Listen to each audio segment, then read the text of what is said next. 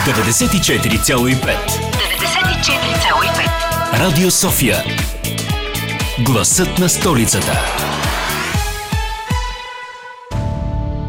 Радио София. Здравейте и добре дошли на вълните на Радио София. Започва спортна среща и днес, както винаги, ще си говорим за всичко, но не само за спорт. Ще бъде интересно с Лъчезар Христов, Иво Иванов, Никола Стойнов и Никола Ибришимов.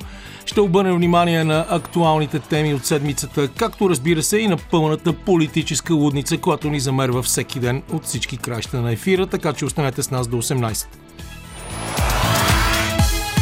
Радио София.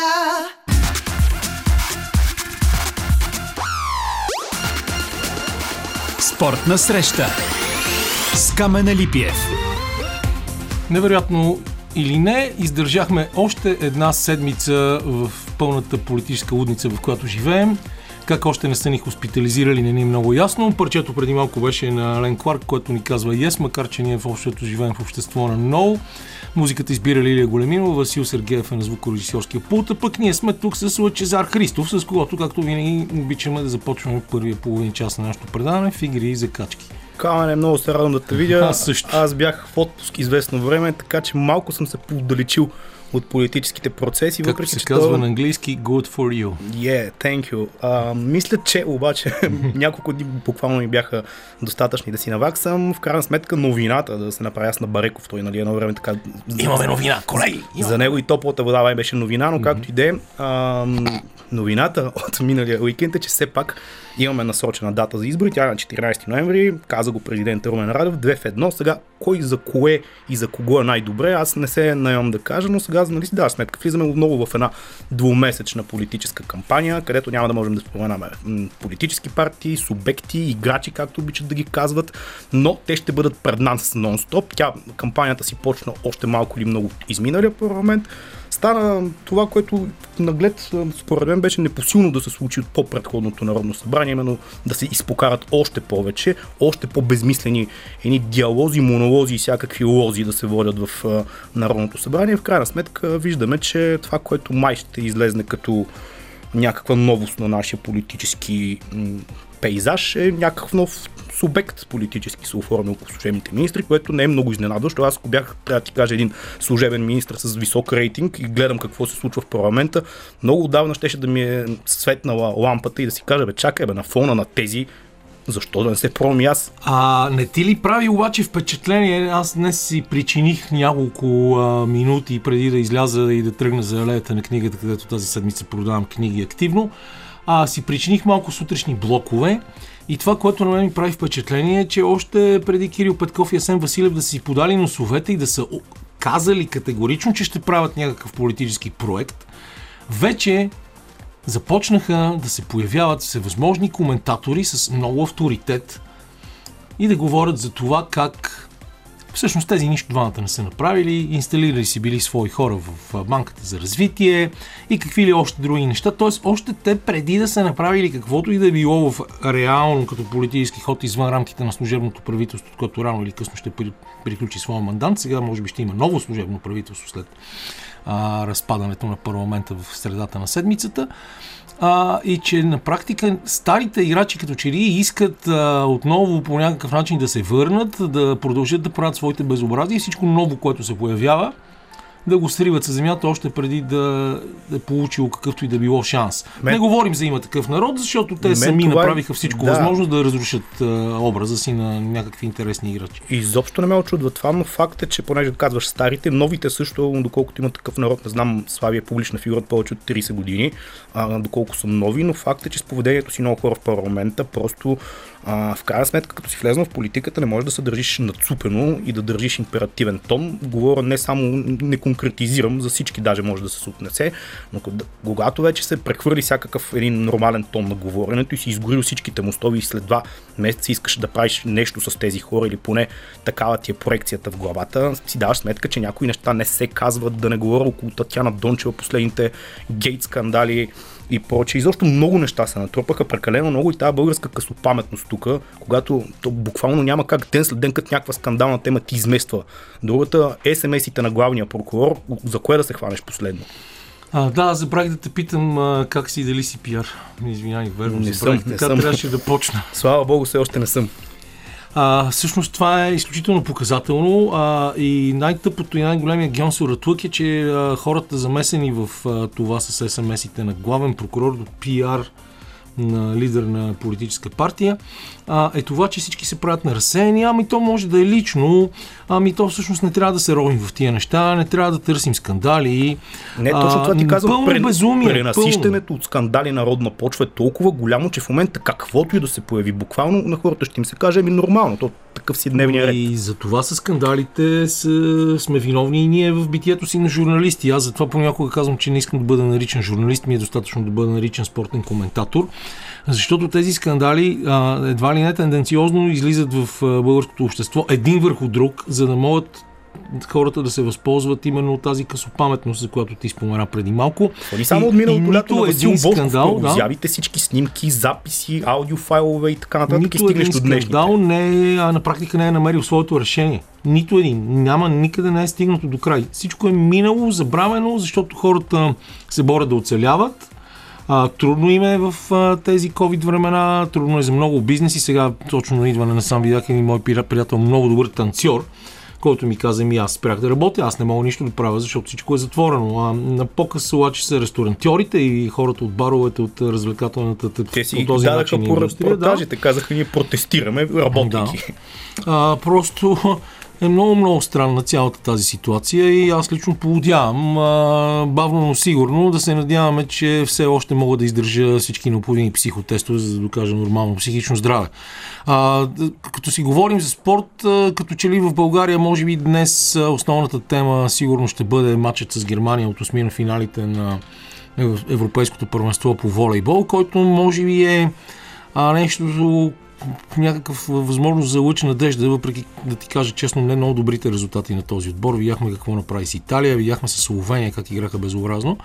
А, но надеждата умира последна и може би тази вечер това ще бъде един момент, в който хората ще имат малко поводи да се радват. Нещо, Е, не, което... този лъч надежда идва най-вече в контекста от преди две седмици какво направи националния отбор до 19 години, които станаха вице-световни шампиони в Техеран. Успех безспорен, един от най-големите ни на юношеско ниво. Там има няколко много талантливи момчета, включително сина на Вало Николов и другите там повечето са синове на бащите си, така ги наричат в социалните мрежи, но това не пречи да са талантливи волейболисти. В крайна сметка, ако баща ти е волейболист, логично и ти да станеш добър такъв, отколкото ако е медик. Макар, че нали, знаеш, че това може да бъде веднага в България обърнато по друг начин. Ами те поне са връзкари. О, да, А, такива неща четах много измерено. Защото аз лично, да кажем, съм го изпитвал това цял живот на гърба си, а, като син на спортен журналист. А, да разбирам, че баща ми ме е завел в телевизията, че никога не е бил баща ми, аз никога нямаше нищо да направя в този живот и така нататък. И така Ема нататък. тъпо е това да го пишеш да на фона на хора, живот, които да станали растеш в сянката вице-световни на някой шампиони. е адски тъпо, да. Така че оттам лъча надежда, е, че в момента това, което гледаме в Чехия на Европейското първенство, мисля, че е реалното лице на българския национален отбор. Ние, с изключение на Цветан Соколов, някакъв кой знае какъв волейболист на световно ниво, нямаме. Факт е, че една Словения, която изобщо не ги броихме като отбор, който може да ни създаде някакви проблеми до преди 10 на 15 години, си ни биха 3 на 0 и то съвсем лековато бих казал. Германия всички ги дават а, като тежък фаворит за матча. Сега дай да не прогнозираме. Случват се изненади в волейбола. И не, Успех да, на момчетата. Нашите в момента се радват, защото на 2015 година, когато играхме на Европейското в София с Германия, ги бихме два пъти. Но това според мен не е никакъв, никакъв показател. Признавам. То по-лошия вариант беше другия, с Франция да играем, които са пресни олимпийски шампиони. Там съвсем никакви шансове нямаше да имаме, така че сега в момента това е някакво зрънце надежда. Ми не знам, добре, почнахме от спорта US Open. Там някакви исторически неща, неща се случват, така че предлагам ти след малко към него да погледнем, както и малко футболно, защото по европейските терени беше интересно. Вчера Мъри Стоилов се завърна, за сега не знам дали се е още на Бялко Конфлевски, така доста неща има. Има много неща. Ние US Open ще имаме специално отделено за него време в края на предаването, когато ще се появи в нашия ефир експерта Никола Бришимов. Той ще бъде човека, с когото ще разнищим турнира преди финала при мъжете и след знаменитото представяне на Радокано в а, Аз съм много при Много Аз визуално също момиче и добър тенис да, играе. една моя приятелка прочута в Варна с това, че е най-важният човек в клуб Ментол и държи цялата културна програма там Снежка Пенева. Днес беше написала статус, който не е особено политически коректен, но каза, че тя е спряла да гледа тенис след ерата на Штефи Граф. И сега едва, след като гледа това момиче, е започнала да си връща надеждата, че може да си играе елегантен и приятен женски тенис, а не само хамалогия, което също ще бъде, предполагам, и тема на разговора ни с Никола след малко. Сега пускаме една песен и отиваме към любимия на всички футбол. Честно ти кажа, на мен от време на време ми се струва дали не трябва да правим а, радиопреданията само с музика. И да спрем да си говорим. Това е брилянтна, Защото- дори бих казал епохална идея. Защото просто... А, ето сега ти кажеш футбол. Ами аз като започвам да говорим за футбол и започвам да, да сънувам танца на Боби Михайлов на парчето на Преслава и тогава живота просто изведнъж спира, разбираш ли? Сега Интересни асоциации Да, ние- с. Мен ние- това не ми е първата, Да, признавам се. някак си, а, ми, не аз, когато става дума за български футбол, нали, сега български национален отбор се надигна, направихме ремис с Италия, преди да, а, т.е. откакто сме се чували миналата седмица с нашите слушатели, победихме и Литва с 1 на 0 в една голяма мъка на националния стадион и след това бихме Грузия с 4 на 1.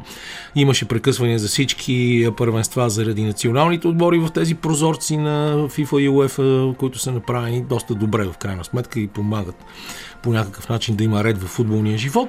И сега изведнъж ние ще започнем пак според мен да си градим някакви въздушни кули а, и ще си кажем аз за какво не е много грешно да правим такова Да. нещо. Смятам, аз не смея да казвам хубави неща за български национален отбор, за да не дръпам там също не сме. какво беше за опашката, но смятам, че се правят някакви, макар и плахи крачки в правилната посока. Най-малкото към Ясен Петров изгради или се опитва да изгражда някаква такава сфера и група от играчи, които са в поколението в диапазона 20-25.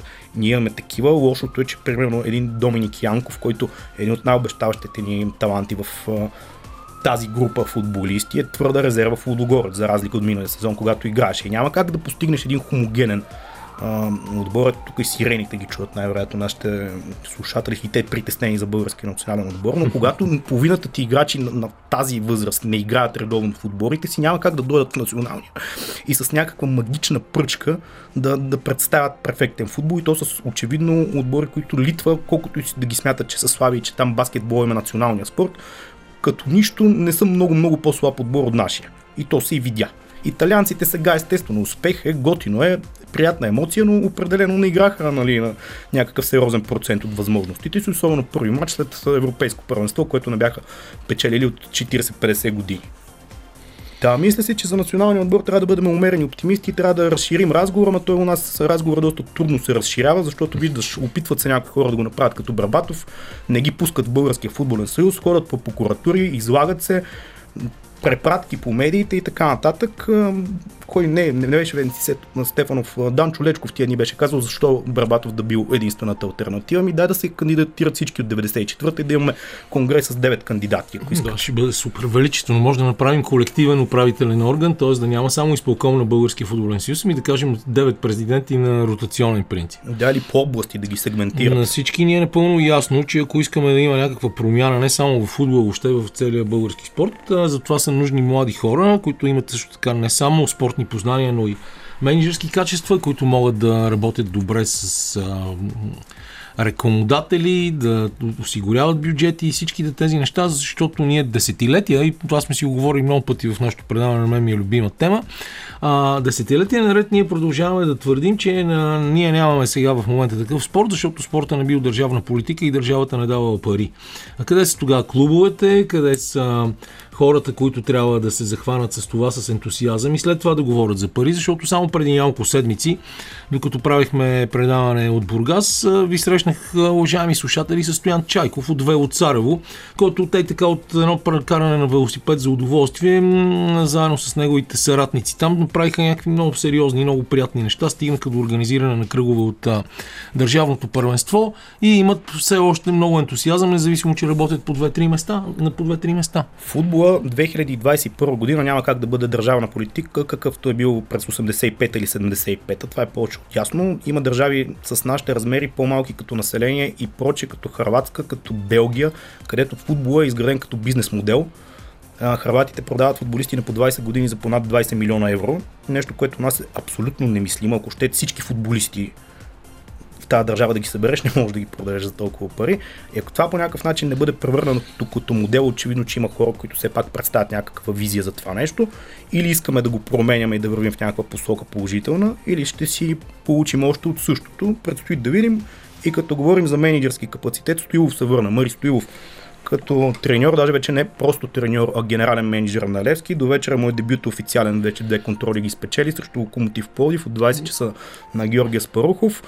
Луч, надежда и за сините да видят и те нещо положително след година и повече страдания и мъки. Да се надяваме, аз не съм го крил, че съм от Левски, успех на отбора, много ще е трудно и там има един куп недоразумения и неразбори, но все пак лека финансова инжекция, даже не съвсем лека, отбор беше спасен буквално в последния момент. Да видим Мари Стоилов може ли да направи нещо като ремикс на това, което постигна в периода 2004-2008 и първото влизане на български отбор в Шампионската лига с доста скромен ресурс, но според мен не е невъзможно. В Левски, между другото, също има един набор от футболисти, които са млади и перспективни. Ако с тях се работи правилно и те най-вече искат да го направят и да се развият, не е съвсем кауза предута, няма да стане за утре или за други ден, но за в бъдеще защо не? Сега, Това- в момента Лудогорец и ЦСКА изглеждат доста дръпнали, но Ние миналата... та- И Славия бяха... И те са дръпнали, бяха лидер. С нощи направиха равенство един на един с а, ЦСКА София на българска армия. А, но когато а, си говорим за, за Левски и миналата седмица говорихме надълго и на широко с Желю Станков и беше доста интересно.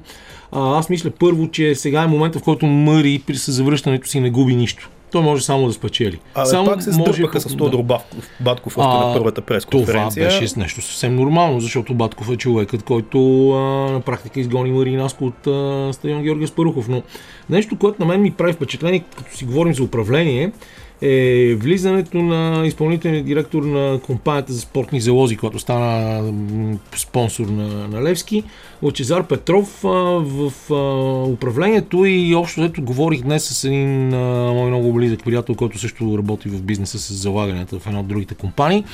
А, и ми каза, че въпросният господин е човек, който умее много добре да ръководи бизнес и да структурира а, управлението и организацията, което за мен е също много важно, защото, както самия Мари Стоилов каза, ние нямахме нали, най-елементарни системи. Миналата седмица в последния половин час на предаването няколко пъти Желю а, цитира Мъри, като Мъри твърди, че е заварил Бангладеш. Той си го каза на тази въпросна първа пресконференция. Затваряме чалготеката и почваме да мислим структуритивно напред. Да. И ако Ние- искаш да, да се измъкнем от български футбол, да кажем нещо по-позитивно, това лято Да. ще стане историческо с най-малкото две неща в световния футбол, именно че Роналдо се върна в Манчестър Юнайтед, а Меси напусна в крайна сметка Барселона, нещо, което търпеше сумата и критики през годините, как не си излиза от зоната на комфорт. Той винаги казваше, че Барселона, както го пише на Камп Ноу, на трибуните, нещо повече, Повече от клуб за него. Ами, оказа се, че когато парите като натежат, нещо повече от клуб почва да не играе, защото точно в този момент той отиде в Пари Сен Жермен, когато се оказа, че не могат да му изплатят обещаната заплата. Така че Барселона. това го оставам под съмнение. Много ще ми е любопитно на тези години и двамата как ще се представят в едно ново предизвикателство. Но Роналдо би трябвало да му е една идея по-лесно, защото отида все пак в позната атмосфера. Той стана звезда в Манчестър Юнайтед, но вече е на 36. Английското първенство е най-изискващото от към физически усилия такова, така че не знам как ще се справи. Меси пък отива в едно по-слабо първенство като френското. Да видим. Интересно ми е на мен. Много ще ми е интересно да се срещат и в Шампионската лига. Ми ще бъде интересно, ще следим това, разбира се, през цялото време. Ние в нашото предаване Челготеки не затваряме, защото никога не сме ги отваряли. Затова ви пускаме сега две парчета и Коко Стойнов пристига веднага след това в нашото студио. Невероятно, но факт, пуснахме две песни, нещо, което много рядко се случва в нашото предаване, така че Ива Дойчинова и Димитър Ганев ще бъдат много доволни от това, че направихме такъв класически модул. Сега казвам добър ден с най-голямо удоволствие на мой много верен и стар приятел, не толкова стар като възраст, разбира се, просто от години се познаваме, Никола Стойнов, който въобще не знае за какво е дошъл в радиото, както и аз точно не знам, но просто много държах да го поканя. Един човек, който премина през а, абсолютно всички трансформации на журналист, водещ на култовото шоу Джитбол по радио Тангра, още на старта на радиото. А, дълги години вестникарски спортен журналист, успя да опита и сладостите на телевизията и след това избра свободата и реши да прави каквото си иска. Здравейте, господин Стойнов. Добър ден. А, чуда се с какво да започнем. Ми, Първо трябва да кажем, че след толкова дълго представяне време за още една песен. Днес се шегуваме непрекъснато с песни. стойностна музикална композиция. Да, между другото, аз казах, че може би трябва да почнем да правим преданията само с музика, ние да не се забавляваме. Да не, както казва това братовчет, ходите само и си говорите глупости Да, по да, радията Това и по телевизиите и се снимате с напитки. А, добре, ти започна нещо с една наша обща приятелка Юлия Костадинова и това е също тема, макар че ние говорим предимно за спорт в нашото предаване. Карай където искаш. Но отивам точно към това, към Винен бар, вашия видеоподкаст, който се опитва да подобрява винената култура на българските граждани, на българското население. А, и ми е много интересно как въобще решихте да се захванете с това, защото това е една интересна територия, доста разпърчетосана, не много обединена. А, целта е, може би, точно това, да видим по- по-скоро едно обединено представяне на всички хора, които правят вино в България и се забавляват и се опитват да се развиват и го правят непрекъснато. Да, ами мерси първо за възможността да кажа някои думи по тази тема. Аз очаквах също, че си говорим за спорт. А, нямаме някакви чак толкова амбициозни цели, защото се чувстваме подготвени, може би, да обединим тази цялата сфера. А, Надяваме се, че бихме могли да допринесем, разбира се, поне малко. Първо, какво точно е винен бар? Това наистина това са а, клипове или филмчета, свързани с виното и преди всичко с българското вино. Да, една от а, задачите ни, което стои пред нас е да повишаваме, разбира се, винената култура на, на колкото може повече хора. Бихме могли да разширим, разбира се, ако потръгнат тук нещата, като влезем и в сферата на крафт бирите, на, на висококачествените, високоалкохолни напитки, коктейли, комбинациите с храна и така нататък, но а, стъпка по стъпка, надяваме се. А, Разбира се, правейки това, ние смятаме, че бихме могли един ден а, дори да печелим самите ние от това, за сега изобщо не го правим. Влагаме изцяло наши усилия и средства, заедно с наши, малка група наши самишленици. А, може би един ден винен бар би се превърнал в едно не лошо телевизионно предаване. За сега все още сме само в интернет, като а, клиповете, които сме направили са не са първо чак толкова много. А, структурата им е различна, също така за да покажем, че можем да правим различни неща и че виното може да бъде представено по различен начин. И то със сигурност може да бъде представено по различен начин. Лошото е, че да кажем, ние преди малко си говорихме за протестите на ресторантьорите, че политиката на, на българските ресторанти като че ли въобще не стимулира прочутото в цял свят движение Drink Local, пиете местни неща и по този начин българските производители на алкохолни напитки нямат достатъчно добра пазарна ниша в а, кръчмарската индустрия, да я наречем така. Ами да, те всъщност, а, както би казал някой, а, че а, нещата са комплексни. Да, комплексни Да, са. много. Той е много комплексен израз. играч. Напоследък е много модерен покрай едно, един телевизионен формат игри на волята, се казва. А, не знам, не съм, Да, слава богу. не го- съм гледал. По-добре за а, теб. нямам време за точно сега за такива неща, да е така да кажа.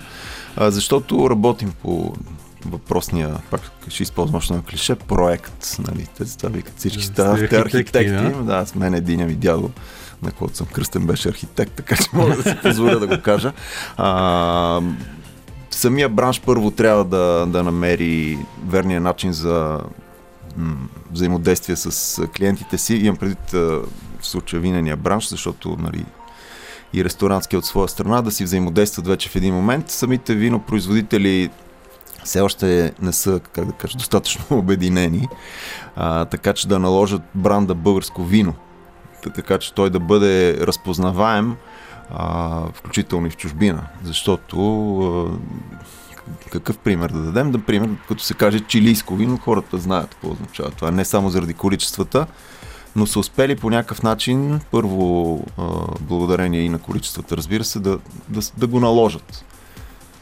А, самите производители са имали дълго време помощта на държавата преди това да се случи. Сега аз не казвам, че на всяка цена тук държавата трябва да, да помага на всяка цена и по всякакъв начин, но това, което зависи от нея, трябва да помага. Например, да, да помага на, на производителите, защото не може а, в Гърция, например, на декар да се дава държавна субсидия над 20 пъти по-голяма от тази, която е в България. На всичкото отгоре в разпоредбите вино, винопроизводителите не се водят земеделски производители, което е безумие. Да, При положение, че те преработват грозде. Това са И много, отглеждат. много от темите, които в последните години се опитват да бъдат извадени на, на, на преден план и да има дискусия около тях. За съжаление, тя остава на практика предимно само въ- вътре в винарската индустрия и не получава каквато е нужната публичност, защото едното без другото не може. Политиката на Европейския съюз за субсидиране на земеделските производители е важна. За съжаление, в България ние виждаме какво става, нали? А, Айде, тук ще се скрием, няма да го казваме това. Нали, това са цитати от заседания, там ни срещи с производители за разни гафове, които те са направили и затова се произвежда, да кажем, предимно зърно, дори плодове вече и зеленчуци не се произвеждат толкова много. Да, лошото е, че това е при положение, че се, има все по-хубави български вина. Това, което ти кажеш, е точно така. М, Ми, добре, дай да почнем си говорим за спорт тогава. Добре, Какво добре. стана с Челси? А, много сме доволни. значи, първо това, което започна да става, то а, става от а, идването на новия за миналата година менеджер или треньор, както сме свикнали да казваме тук, Томас Тухел. Челси имаше много голям късмет, че в този момент Тухел беше свободен, след като го махнаха от Пари Сен-Жермен и той дойде на правилното място в възможно най-добрия момент за, за всички, които обичат Челси и които а, чисто естетически също така се радват на, на подобен тип футбол. Да, Челси не играе както през средата на 90-те години, когато аз, например, се влюбих в този отбор и в играта му, а, точно защото играеше много красиво, но в съвременния футбол това е невъзможно. А, привличането на Ромело Лукако отново на Станфорд Бридж също се оказва за сега поне много добър ход. Очакваше се може би Холанд, но за него спорът с едва ли не всички големи клубове в момента, така че явно на този етап решението за Челси беше Лукако. А, лично моето мнение беше, че Франк Лампард, който започна доста добре начало на Челси, няма да издържи на, благодарение на това, че всъщност той нямаше достатъчно опит да бъде менеджер на, на много високо ниво в този момент. На него му трябваше да натрупа опит. За съжаление, а, стана така, че той леко изгоря. Да видим дали ще успее да направи добра кариера като менеджер, защото той има, има качества. И в общи линии това е. Много сме доволни от Челси Да. на този етап. Много Миналата доволни. година никой не 10 точки, очакваше. Гол разлика 9 на 1, победа на Тастен Била с Да, 3 вчера- на 0, вчера с 3 на 0. първи голове. И, трети, да, и третия, третия гол в матча също беше негов. А, може би никой не си е правил иллюзията, че Челси ще стане шампион на Европа през миналия сезон. А, до един момент, след това идването на Тухел преобърна всичко. Ще се стигна чак и до там. Добре, айде сега. Вече е време за една песен и след това ще си говорим за какво си искаме. И така продължаваме с спортна среща с Никола Стонов. Говорихме си за Челси, за вино. Сега пък за какво си говорим. Каза, че си гледал част от а, финалите на Диамантената лига. Или аз си признавам, че тази година съм голям грешник, защото почти нито един път в това предаване не сме си говорили за лека атлетика. А си заслужава. Правихме един-два пъти нещо с Асен, но то беше вече доста отдавна. Да, да, да. Леката атлетика винаги е интересна тема, защото е един от най-великите спортове и не виждам а, близките столетия, ако а, не стане нека световен катаклизъм, кое би могло да, да измести атлетиката като един от най-важните, освен най-интересни спортове. Да, не случайно наричат царицата на спортовете. А, признавам си аз, че не успявам да следа редовно а, точно леката атлетика, но, но тези финали бяха, бяха много, много атрактивни, интересни, имаше и доста силни резултати, което а, дори леко ме изненада на фона на това, че дойдох а, след сравнително къс период след Олимпийските игри, кратък период. Но това още по-добре. Това означава, че световната лека атлетика е на доста високо равнище. За съжаление, българско участие а, Ими, нямаше, и- освен Ивет Лалова, която коментираше, да. а, която коментираше по Евроспорт. Ами, то положението е такова. Аз, между другото, точно това гледам в момента един много готин дълъг материал на нашия приятел Делян Кючуков от 5 септември, т.е. от миналата неделя, на къде върви българската лека атлетика на сайта на Вестник сега. И се говори точно за това, за колко много медали е носила българската лека атлетика от световни първенства, олимпийски игри, все пак нека не забравяме още от времената на Йорданка Благоева и Иванка Христова, Да. А, на които ние с теб сме живи свидетели, но не трябва да си го признаваме много. Да, ние ти хубаво казах в Да. началото, че не- аз не съм стар. Всъщност, според мен аз и ти сме, а, понеже сме софиянци, но а, можем да кажем, че ние сме обратното на девиза на София. Ние стареем, но не Не растем. растем, да, точно така. И ето, тук стана дума, че а, това е най-скромният ни тим а, в, Рио, а, в Рио бяха 11, в Лондон 12, петима само бяха в Токио. А, това е най-малката българска делегация от Париж през 1924 година и в Берлин а, 36, когато сме имали съответно 4 има и двама. А, и освен това, тук резултатите наистина бяха, бяха пълен провал и когато ти споменаваш Ивет, ние на Ивет само може да свалим шапка, защото Без тя е в съмнение. световния елит от а, Атина 2004 година. Но какво остава с другите и как се получават нещата, това са два от спортовете, които са изключително задължени на българското общество. Леката атлетика и борбата, които са с най-много инвестиции от държавата, с много големи бюджети, с пари, които осигуряват възможност за нормална подготовка.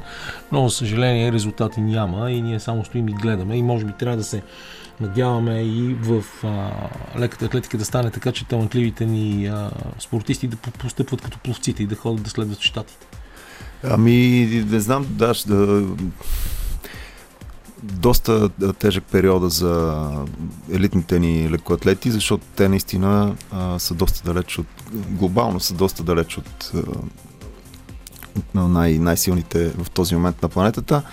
А, лошо е, че се разчиташе в този момент само на една крехка ветеранка, спринтьорка при това и евентуално да се случи някакво чудо, като това, което направи Мирела Демирова на предишното на предишните Олимпийски игри. Сребърния медал, който никой не очакваше, но за съжаление той като че ли се оказа по-скоро изключение от правилото, от тази тенденция.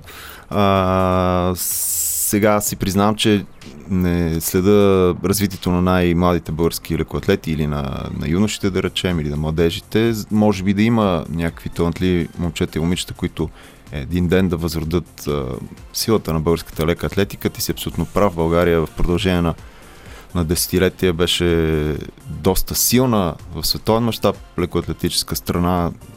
Все още има български световен рекорд в леката атлетика. Този на Стевка Костадинова. Всички помним а, нейните успехи, тези на Христо Марков и така нататък. Йорданка Донкова, да не ги изброяваме всички, това, това е абсолютно а, сигурно, че България имаше плеяда а, славни лекоатлети, но в момента нещата не са окей, което а, не знам доколко а, би помогнало това, че шеф на, българск, на европейска атлетика е Добромир Карамаринов, който очевидно си върши добре работата там, защото той извървя всички стъпала, за да вземе сега този пост, дано по някакъв начин да, да успее това а, да, да даде някакъв тласък на, на процесите на леката атлетика в България. Един от най-великите спортове, без съмнение. Колкото до борбата, честно да ти кажа, мен не ме смущава това, защото аз а, нямам а, някакво, кой знае колко положително отношение. Аз също просто го използвах като пример. Да, да. когато Иначе си прав, дума. защото все пак борбата е спорта, който е донесъл най-много олимпийска слава а, на България, но това беше някак, според мен това беше самоцел на времето, за да показваме предимствата на социалистическия спорт. Моите дълбоки уважения, разбира се, към всички спортисти, защото да си борец на високо равнище, това означава страшно много тренировки, лишения и така нататък, но ако трябва да избирам кой спорт да се възроди между тези двата, бих, бих избрал леката атлетика. Това със сигурност го бих го направил. И аз, между, другото, не, не те гледам в очите, защото гледам тук на компютъра си а, инцидента между а, Верстапен и Луис Хамилтън а, състезанието от Формула 1 а, за голямата награда на Италия на И тук в момента стана нещо, което мисля, че ще доведе, то не в момента станало е преди малко, ще доведе до отпадането на двамата. За какво си поговорим на края на нашето Може предаване? да- каквото искаш, значи те тук, аз също, понеже няма как да го видя този инцидент, а, те а, се сдърпаха още преди няколко седмици Да. и тук много интересно дали единия не е направил нарочно да не е Ами, предизвикал инцидента. да, Ще видим или двамата в резултат на напрежението. почти равни в завоя, Верстапен от външната страна и изведнъж се качи колата му върху колата на, на Хамилтън, но като не съм сигурен дали не помогна малко Хамилтън с лявата си гума, но... Е, мисля, да, ще има разследвания, ще, разследвания, и, ще, и ще разберем. То, то е стоп кадър, но Да. това е положението. Е така се завъртяха и излязоха от пистата, което ви е довело до прекъсване на състезанието. Ами, не знам, успеем да те питам какви са бъдещите Питай ме. ти творчески планове. Бъдещите ми творчески планове а, на този етап са свързани изця... почти изцяло с а, винен бар. Благодаря още веднъж, че скромните ни усилия са забелязани. Е. А, последно, вчера бяхме в една от най-добрите български изби, мога да кажа коя. Не. Добре. А, за да Кажи, че направим сте били при Наталия Гаджева. при Наталия Гаджева, близо до Пловдив. А, една изба, която произвежда вино, главно от български сортове. Това беше важното, което исках да кажа. Местни сортове, като Димят, Рубин, Маврут. Използват един минерал, който бихме могли да наречем български. Това е зеолит. Използват български бъчви много. И всъщност работим по изработването на един епизод, който искаме да покажем, че може да влезе в телевизия и а, да ни бъде нещо като пилотен, евентуално, ако а, преговорите с една телевизия стигнат до подписване на договор. Но това не е сигурно. Ако ли не, просто ще направим един хубав филм за тази изба. Ми, добре, пожелаваме тогава успех на предаването, да тези преговори да завършат както трябва. Рангел Шарков те поздравява и казва, че не е възможно да говорим половин час и не сме казали нито една щуротия, но това е факт. Ами, при положение, че на масата тук в студиото няма фестивални напитки, така е. Ние караме интелигентно. Успех и на предаването също така. Благодаря. и от моя страна. Ще бъдем след малко отново заедно с Иво Иванов от Канзас. 94,5. 94,5. Радио София. Гласът на столицата.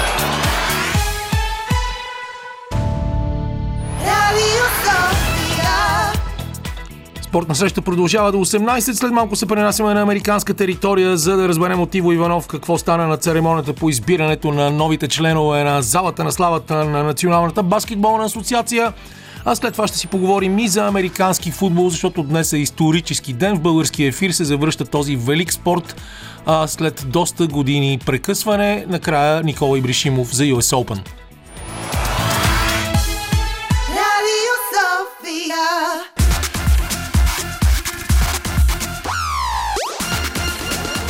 Спортна среща с Камена Липиев. Ето ни отново в студиото на Радио София. Продължаваме. Миналата седмица Иво Иванов каза, че третираме телата си като увеселителни паркове. А, сега, според мен, нещата изглеждат също така за него, защото той не третира своето тяло с уважение, отива да играе в футбол. Здравейте, господин Иванов, как сте? Здравейте, господин Липиев. А, респект. Много хубав филм излезна за Рита Франклин преди около месец и се върти по Netflix. А, препоръчвам го на всеки. Ще го гледаме. Да, да. А, що се отнася до футбола, ти знаеш, аз а, все още подлагам тялото си на каскади и а, в неделя сутринта играя в а, местната аматьорска лига. Ам, и а, всъщност опитвам се да играя. Вече съм а, в ситуация, в която а, на забавен кадър съм по-бърз, отколкото в а, реално време. А, така, така че а, ще бъде интересно. Ам, Да, между другото Започва имаш, а, имаш много поздрави от а, Никола Стойнов, който а, допреди малко беше тук в това студио, а, гастролира с а, новия си проект и искаше да те чуе, но има среща в 17.30 и затова само ти предава своите прегръдки. легендарният Колко Стойнов, легендарният Колко Стойнов с неговите неизчерпаеми проекти всъщност. Да, той е А, той е наистина архитект. източник на, на, вдъхновение и неизчерпаема енергия.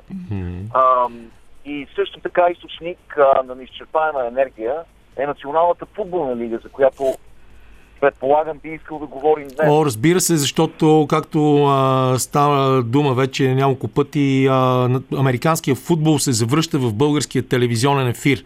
След като ние започнахме с теб двамата едно такова приключение в необятните пътеки на американския футбол с студентския матч от Роуз Бол на стадион Роуз Бол в Пасадина в началото на 93-та година.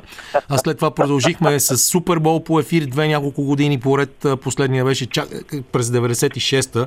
Тоест 20 Да. и 5 години не е имало американски футбол в български ефир. Днес нашите приятели Иван Петров, Житомир Пенаков и Емилиан Стойков ще започнат тази авантюра в ефира на Max Sport 2 с мачовете между Питсбърг и Бъфало и след това Kansas City Chiefs и Кливънд Браунс. Така че е хубаво да поговорим още няколко минути за американски футбол, преди после да си поговорим и за залата на славата на NBA. Това е страхотна новина, защото американският футбол придобива популярност в целия свят, включително и в България. В последните години, знаеш, с фентези лигите станаха страшно популярни в България. И а, също така, а, колкото и да е парадоксално, и, а, видеоиграта Меден популяризира футбола до такава степен, че се натъквам в България на хора, които имат енциклопедични познания, свързани с, с нюанси и стратегии в американския футбол, които са а, нали, до, до този момент са били а, приоритет предимно на треньорите в Националната футболна лига. Така че а, популярността на американски футбол расте. Много е добре, че вече ще имаме и достъп в нашия ефир до американски футбол. Що се отнася до мачовете днес, които ще бъдат предавани. А, много ме се радва Камене. Естествено, Kansas City Chiefs са моят отбор. А, и не мога да не бъда щастлив, че а, нали, след толкова много години, след толкова дълго прекъсване, точно този матч ще бъде излучен. Той се очаква да бъде много интересен. Той всъщност Защото- може да се сметне, че матчът а, за първото място в Американската футболна конференция още в началото на сезона, защото това са два отбора с много потенциал и ясно заявени амбиции да стигнат далеч. Има голяма вероятност. Наистина има голяма вероятност това да са двамата двата финалисти в а, конференцията, защото, знаеш, Канзас Сити в последните а, две години бяха на Супербол. А, всъщност всяка година, в която Патрик Махомс е бил квотербек, те бяха един от претендентите за Супербол. А, и ще продължат да бъдат, тъй като връщат на практика целият отбор с подобрена офанзивна линия, така че Патрик Махомс най-после ще има надежни бодигардове.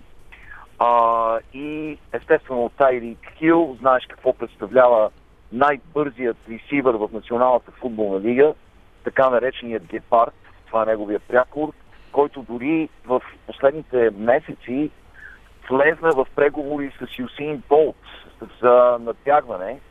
А, ще бъде интересно. Това предполагам ще се случи след като завърши сезона в а, НФЛ. Също така Традис Келси, най-добрият тайтен,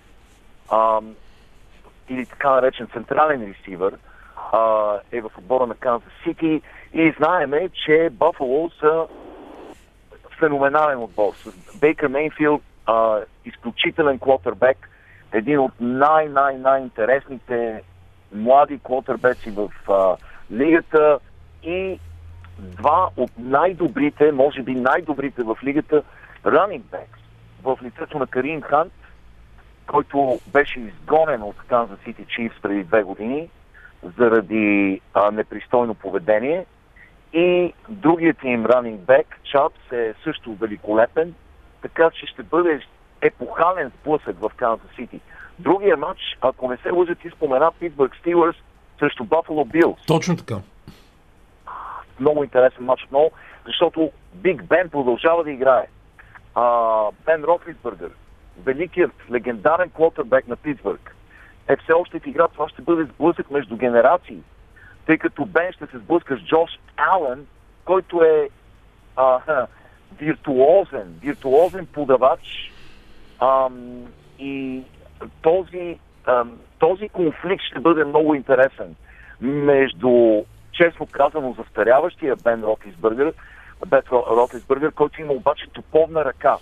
Може да подава все още много силно, но не, не може да се движи. Извън джоба няма движение. Той е загубил мобилност, естествено. А, той винаги е бил тежък, но и вече близо 40 годишен. А, Да, почти той е излиза от три, джоба. на 39. Той е роден през март 82 година, доколкото си спомням. Той Да. винаги, наистина ти си прав, той като че ли винаги е имал някакви проблеми с килограмите, а, обаче това Да. не му е пречило по никакъв начин на виртуозната игра и не случайно Питсбърг бяха дълго време отбор фаворит в предишните години. Да, да, да. И сега са доста по-балансирани от а, миналата година. А, Бен, Биг Бен, както а, съвсем адекватно го наричат, а, все още има много силна ръка и е в, в състояние да направи секция на всяка защита, но а, очаква се от Buffalo Bills да спечелят този матч с а, неповторимия Джош Ален а, за кормилото. Ще бъде много, много трудно на Питсбърг а, да го неутрализират. Но отново, а, повтарям, два интересни матча. А, действително, зрителите, тези, които ни слушат в момента, непременно останете, не, не лягайте да спите тази вечер до по-късно, останете, гледайте тези два матча, заслужава си.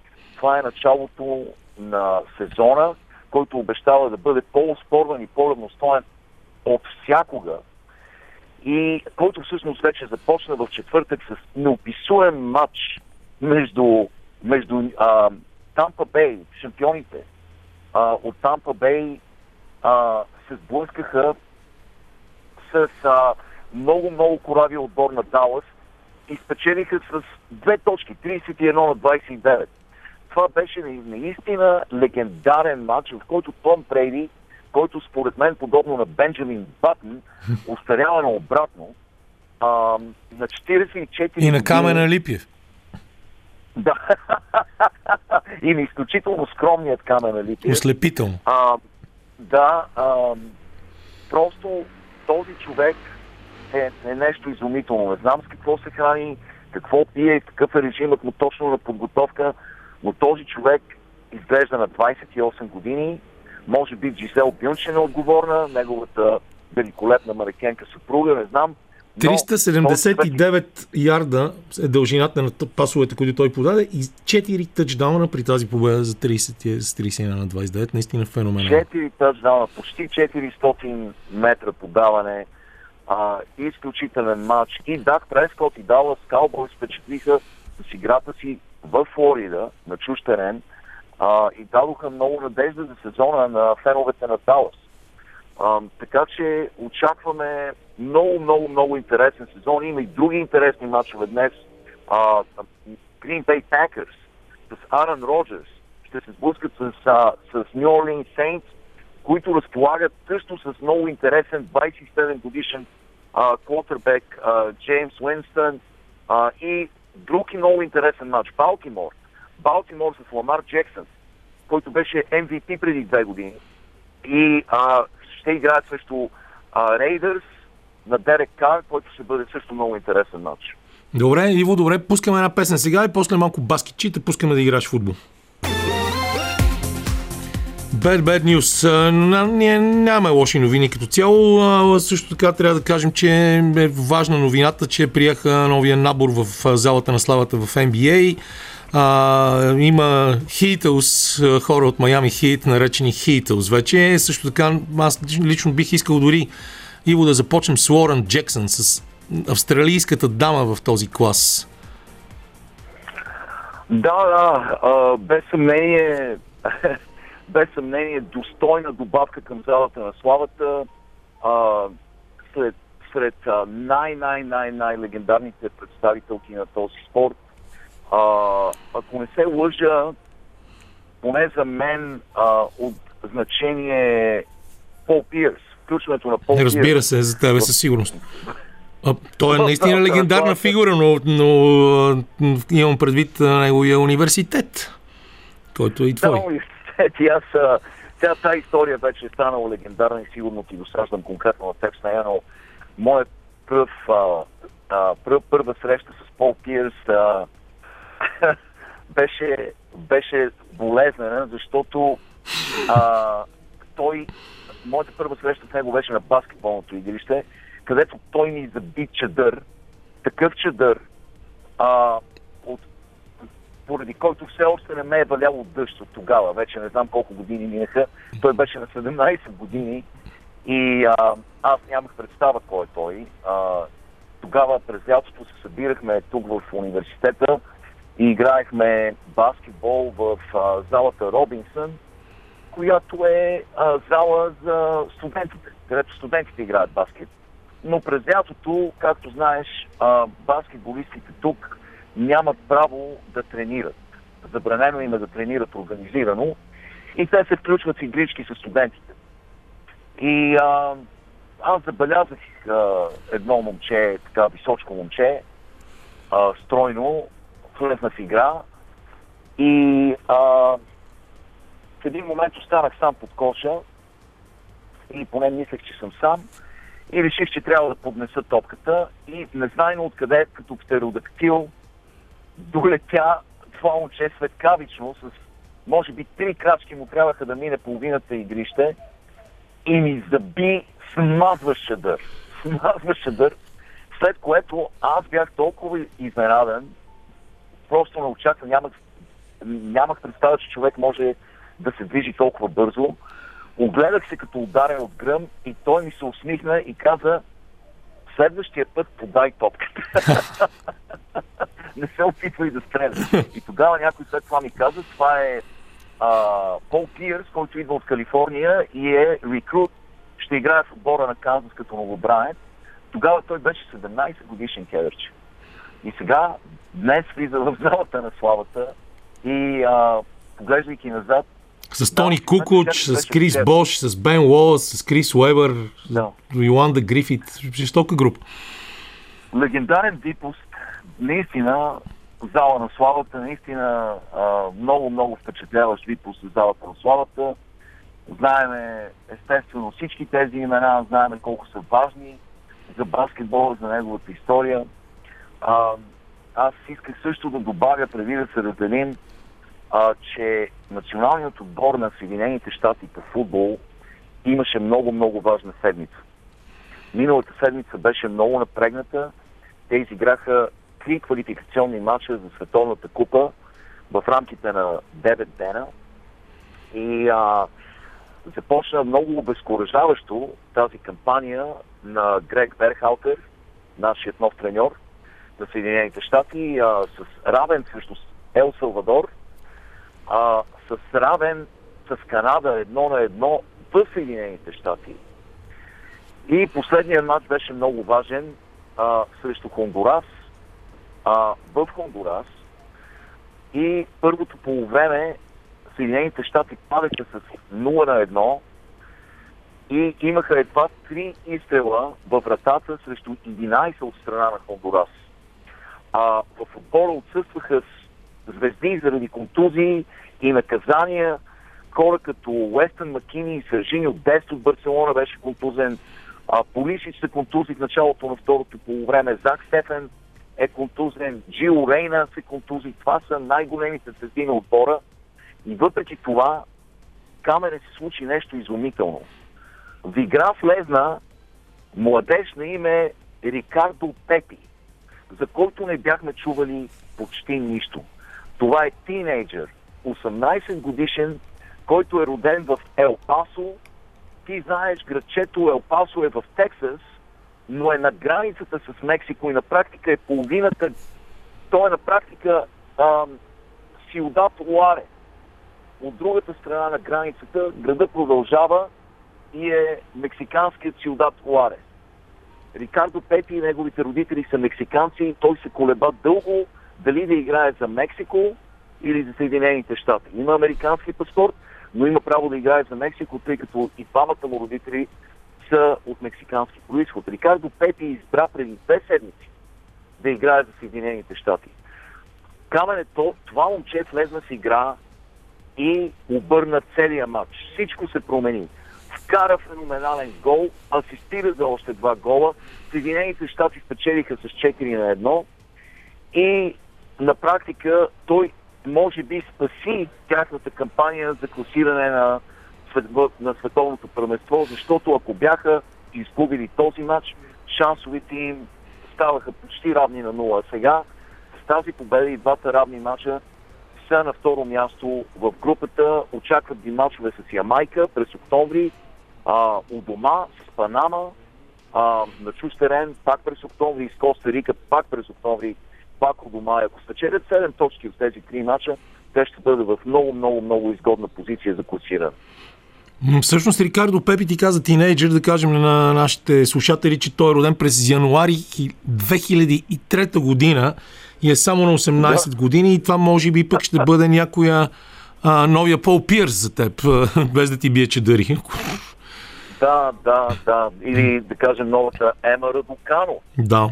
Която е само на 18 години. Ема Радокано също невероятна сензация и ние след малко ще си говорим въобще за US Open. Аз затова не те попитах нищо а, до Да, този да, момент, а, защото съм решил днес да си проведа този разговор с Николай Бришимов, който следи турнири и коментира доста от мачовете в ефира на Евроспорт. Да, Да, да. Радокано, категорична Той- сензация.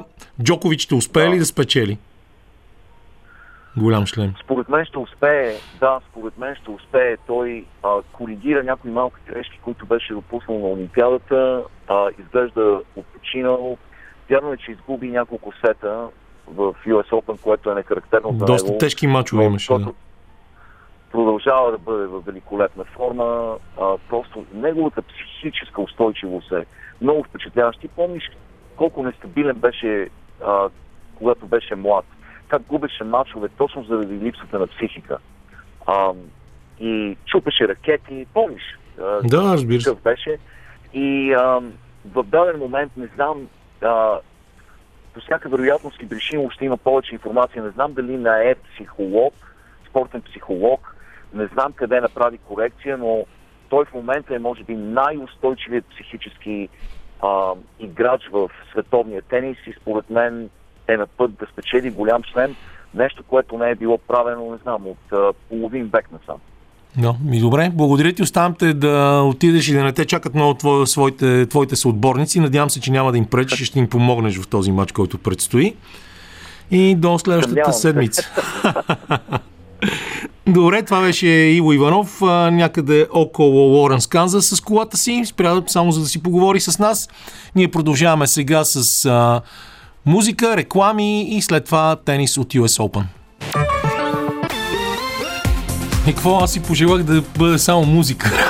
И то така, Аз ти казах, че това беше блестяща идея, ти не ми повярва тогава, но... абсолютно. Еми нищо. Никола ще му го върнем тъпкано някой ден, за това, че не си вдига телефона. Но той сигурно се готви за коментира Говорим за Ибришимов, не Да. за Стойнов, защото и той като Никола присъстваше в днешния ефир. Аз Да, доста аз внимателно. обграден с Никола, с Никола непрекъснато, защото и човека, с когото продаваме а, книги на алеята на книгата около Националния дворец на културата, се нарича Никола Крумов.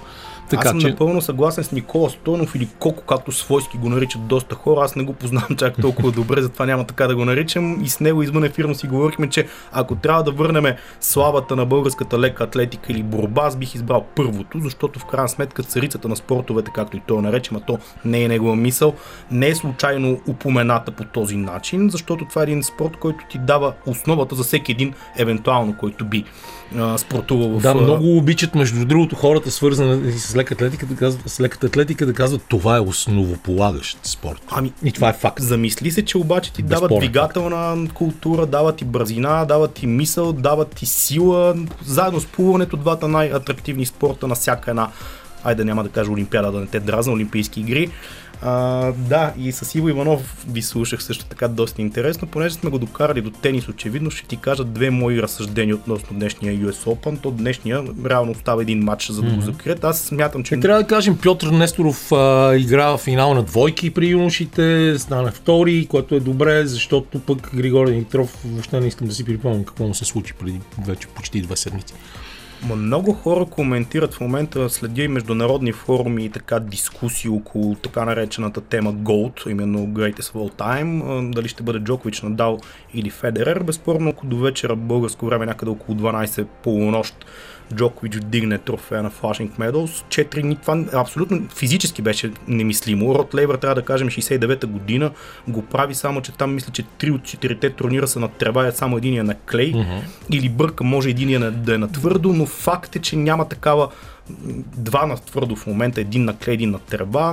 На 34 години го прави Джокович. Аз леко съм, понеже Иво Иванов каза, че бил доста избухлив като младеж Джокович, пък се обрал с спортен психолог, мисля, че при него се получи до някъде, не искам да намесвам късмета, но все пак да не забравяме, Федерер е на 40 години вече. Надал, с, той влезна, въпреки че горе-долу са набори с Джокович, влезна 2-3 години по-рано от него в м, турнирите от големия шлям и като цяло в тура. Много контузии го съпътстваха. Една такава контузия той в момента има на ходилото, която още 2005 когато беше на 19 години, казваха не, той до тук повече няма да играе.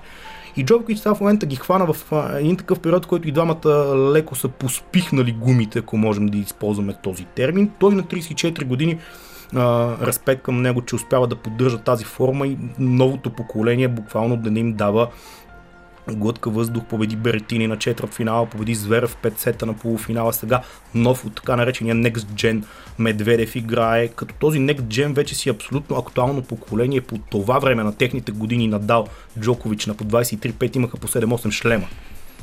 Да. да. а отдолу идва още по-next gen, като Холги Руне, един тенисист, който се появи на този US Open, взе сет на Джокович в първия матч, като един Карлос Алкарас, който отстрани Циципас в един Това беше страхотен матч. Да, Брутален това беше най-готиното нещо от предишната седмица на, на турнира. Това са момчета на по 18 години. Да, точно така. А, като говорим за психологията и Джокович, всъщност когато към неговия щаб се присъедини Бекер, което мисля, че беше 2013 година. Той беше точно в един такъв момент на няколко загубени финала, малко малък психологически срив. И самия Борис Бекер казва, че е трябвало да се работи тогава върху психологическата настройки на, на Новак Джокович. Нещо, което като че ли до ден днешен пък Григор Димитров като че ли не разбра. А, някак си на него това му е ахилесовата пета и го виждаме година след година да губи спечелени матчове, именно защото рухва психически, защото той разполага иначе с абсолютно пълния арсенал технически, който трябва да имаш за да си топ 10.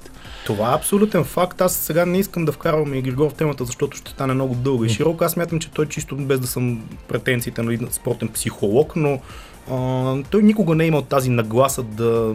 Виж ги, Джокович, Федерер, Надал, те имат по 20 титли от шлема. Сампрас, който се беше считан за недостижим преди години с 11, те са го задминали с по 10 вече почти.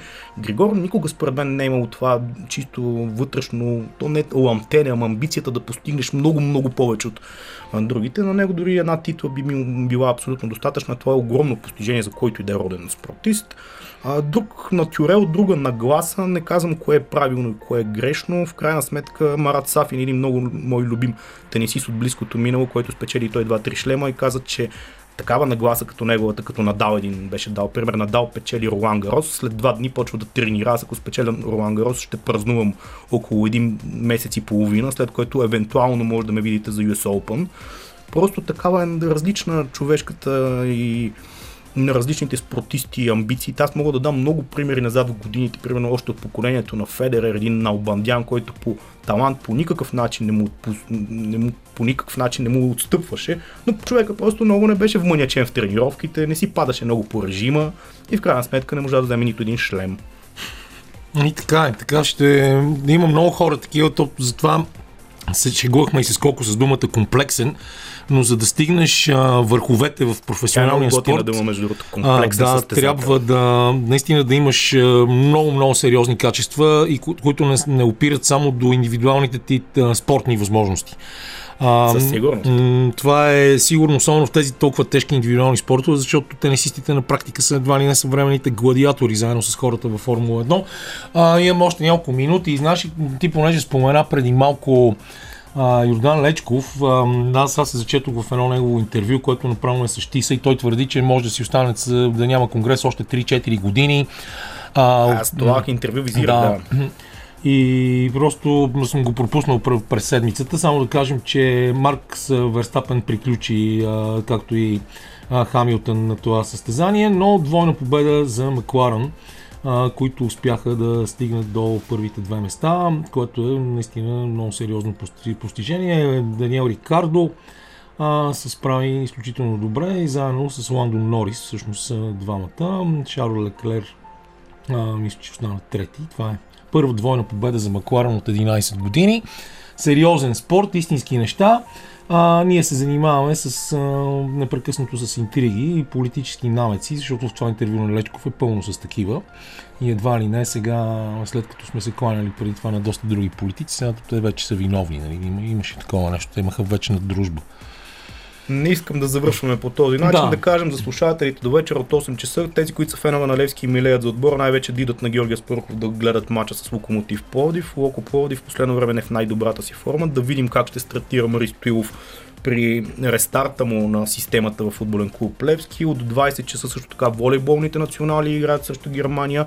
И вече момента на годината за тези, които действително се абстрахират от любимия им спорт и гледат да видят нещо историческо. А такова предстои тази вечер без значение на изхода на матча между Новак Джокович и Данил Медведев финала на US Open. Или ще се напише историята, или пък ще видим в крайна сметка още една година на сериала кой е най-големия в мъжкия тенис за всички времена.